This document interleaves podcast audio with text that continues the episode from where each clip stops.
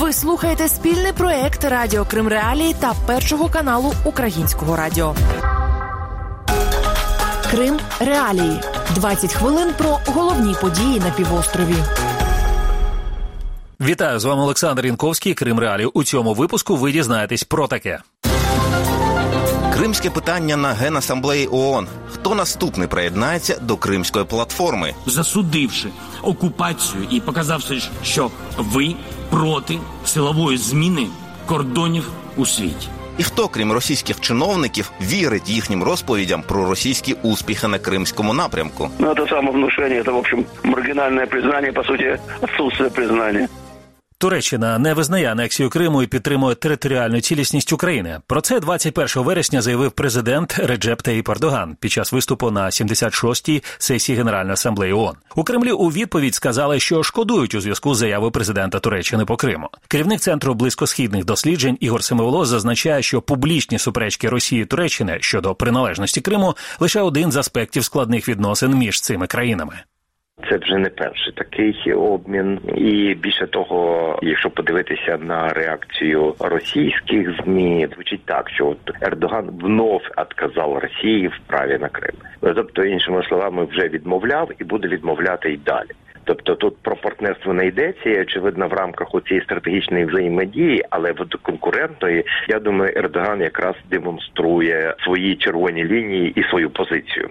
Росія не може нарахуватися з позицією Туреччини, нагадує керівник центру близькосхідних досліджень Ігор Семиволос. Туреччина без сумніву є одним із е, ключових країн регіону, і за останні 15-20 років вона дуже серйозно збільшила свій вплив. І не враховувати інтереси Туреччини просто неможливо, і е, Росія це чудово розуміє. І вже 22 вересня з Реджепом Ердоганом зустрівся президент України Володимир Зеленський, де лідери обговорили зокрема питання політв'язнів з Криму, що утримуються у російських в'язницях. Раніше на зустрічі з генеральним секретарем Організації Об'єднаних Націй Антоніо Гутерешем Володимир Зеленський передав список зі 450 українців, що перебувають в ув'язненні в Криму, окупованих районах Донбасу і на території сусідньої Росії, з проханням сприяти їхньому звільненню. Поміж в'язнів, яких захопила і утримує Росія, понад сотня кримчан. Говорить заступниця постійного представника президента України в Автономній Республіці Крим Таміла Ташова. Крымчан действительно там более ста человек, включая, конечно же, последних э, задержанных, братьев Ахтемовых и Нариман Жилял. И, собственно, по поводу и Наримана, и последних задержанных, и крымчан в частности, был отдельный разговор не только с э, господином Бутиеришем, но и в том числе с э, президентом Турецкой Республики э, Реджепом Таипом Эрдоганом, да, когда э, данный вопрос, что преследование началось крымских татар, крымчан э, после участия в крымской платформе, этому, конечно же, посвящались отдельные переговоры э, в рамках Организации Объединенных Наций. Експерт з міжнародного права, колишній представник президента України в Автономній Республіці Крим Борис Бабін прогнозує, що ООН буде поступово тиснути на Росію у кримському питанні і надалі. Зараз очікується ухвалення двох резолюцій щодо прав людини в Криму, а також щодо мілітаризації Криму і поведінки Росії у морському просторі. І тут важливо, скільки країн підтримують ці документи. Конечно же, Российская Федерация и ее друзья могут очень долго рассказывать, что резолюции Генеральной Ассамблеи якобы не обязательны, но если это можно обсуждать касательно государств-участниц, то для самой-то ООН, как организации, это есть обязывающие, обязывающие документы. И раз уж эти резолюции приняты, то ООН как раз их исполняет, и ими руководствуется. Не только в рамках своей риторики или языка документов ООН, а именно вот в контексте создания специального бюрократического механизма по мониторингу прав человека в Крыму. Этот механизм работает уже третий год. 22 вересня президент України Володимир Зеленський у своєму виступі на сесії Генеральної асамблеї ООН закликав усі країни-учасниці Організації Об'єднаних Націй долучитися до декларації Кримської платформи. Таким чином цитую, засудивши окупацію і показав, що ви проти силової зміни кордонів у світі. Участь 46 держав та міжнародних організацій у першому саміті Кримської платформи про деокупацію Криму. Ось це відданість основним принципам ООН. Я дуже вдячний кожній з цих країн. А те, що ООН проігнорувала майданчик для вирішення проблем міжнародного права та окупації, це якісь нові, мені здається, ніким не схвалені принципи. Якщо ми хочемо оживити ООН, давайте згадаємо, що Тут немає обраних, яких не можна ображати. ООН – це всі ми, це 193 країни. І я запрошую приєднатись всі ці країни до спільної декларації учасниць Кримської платформи, засудивши окупацію і показавши, що ви проти, проти силової зміни кордонів у світі. Виконавчий директор Української гельсінської спілки з прав людини Олександр Павліченко звертає увагу, що, попри колосальний тиск Росії, Україна стала активним суб'єктом міжнародної політики і має можливості дипломатичним шляхом впливати на вирішення ситуації з Кримом і окремими районами Донецької і Луганської областей. Украина выигрывает за счет того, что она стала субъектом и за счет своей субъектности, а не за счет того, что она есть объектом ситуации. Она имеет возможность и влиять на ситуацию, и решать ситуацию, и в частности, используя международные дипломатические каналы, судебные институты международные, такие как Европейский суд по правам человека, структуры ООН, тот же Международный уголовный суд, и используя различные коалиции. И, скажем, в этом году большим таким прорывом и значительным результатом было заявленное и, скажем, реализованная на сегодняшнем уровне уже крымская платформа, которая, собственно, является той площадкой, площадкой, которая должна расширяться и служить постоянным таким местом и образованием, которое должно реагировать на ситуацию в Крыму. Також президент України Володимир Зеленський у Нью-Йорку зустрівся з прем'єр-міністром Великобританії Борисом Джонсоном. Під час зустрічі український президент подякував за підтримку британській стороні у створенні кримської платформи, а також незмінній увазі до ситуації з правами людини в тимчасово окупованому Криму. Володимир Зеленський передав прем'єр-міністру Великої Британії список з майже 450 українців, яких незаконно утримують на тимчасово непідконтрольних територіях України і у сусідній Росії. Ви слухаєте Крим Реалії. Ну а тим часом Росія продовжує намагатися отримати міжнародне визнання спробі анексії Криму. 20 вересня прем'єр-міністр Росії Михайло Мішустін схвалив угоду про торгово-економічне співробітництво між підконтрольним Росії урядом Криму і міністерством закордонних справ Нікарагуа. Угода була підписана ще у липні 2021 року. За повідомленнями російських чиновників до Центральної Америки з півострова планують експортувати пшеницю, а імпортувати каву і фрукти. Утім, експерт з питань політики країн Латинської Америки і Карибського басейну Центра глобалістики стратегія 21 Олександра Ковальова у коментарі Крим Реалії висловила думку, що насправді у Росії через несприйняття міжнародним співтовариством анексії Криму небагатий вибір, з ким можна будувати союзи, і тому у стосунках з Нікарагуа головне не економіка, а політика. Торговля с Никарагуа, объем торговли в общей международной внешней торговле России – это одна сотая процента. Для России это, конечно, это в первую очередь геополитическое положение Никарагуа в так называемом подбрюшье Соединенных Штатов. В свое время там была создана российская база ГЛОНАСС, которая типа для спутниковой связи, хотя, в общем-то, есть сведения о том, что они действительно ведут там шпионскую деятельность. Плюс находится военный контингент российский постоянно, то есть как бы для них это важно для чисто демонстрации Соединенным Штатам, что вот как бы вот мы у вас тут рядом находимся, и типа если что, то вот если вы нам там будете мешать в наших интересах в Украине, то мы как бы вот тоже какие-то свои действия в Латинской Америке или у вас рядом с вами тут устроим. Член ради з прав людини при президенті Росії Ніколай Сванідзе упевнений, що Росія за сім років на жоден крок не просунулась на шляху міжнародного визнання зміни статусу півострова. Круг стран, которые одобряют Россию в крымском вопросе, не расширяется никак. Он как был нулевым практически, так и остался. У жовтні 2020 року поспред анексованого Криму при президенті Росії Георгій Мурадов заявив, що Росія упевнено просувається на шляху поступового визнання Криму її територію. На підтвердження своїх слів він згадав про 800 груп різних іноземців, які з 2014 року відвідали анексований півострів. А от член ради з прав людини при президенті Росії Ніколай Сванідзе звертає увагу, що називати візити деяких депутатів з європейських країн до анексованого Криму визнанням російської приналежності півострова є самообманом.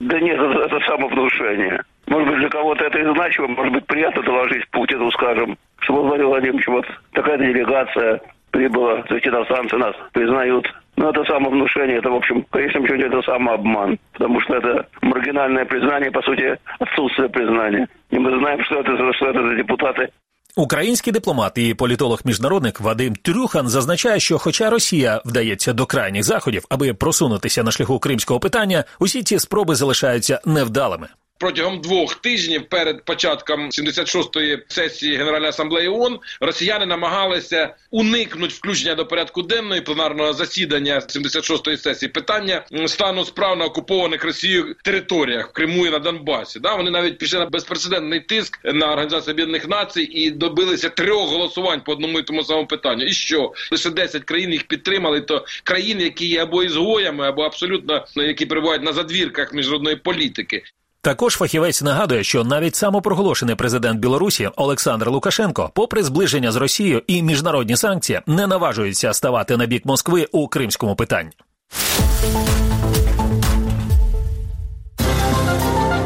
Далі у програмі російські силовики продовжують тиск на кримсько-татарських активістів.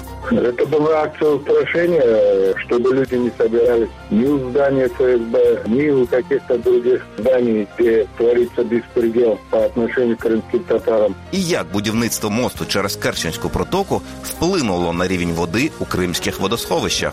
Относится вообще к недрам Крыма как э, захватчик, который вот сегодня пришел, а завтра его уже не будет.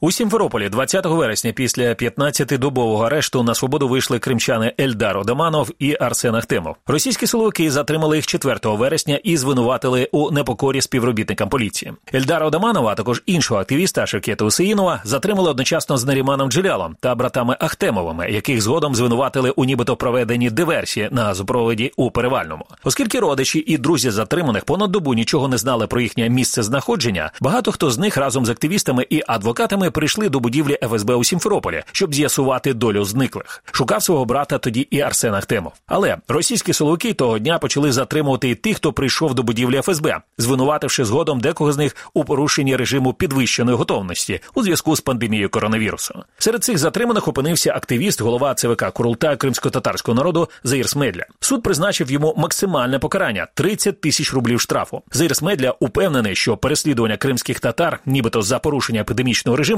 насправді є політичним.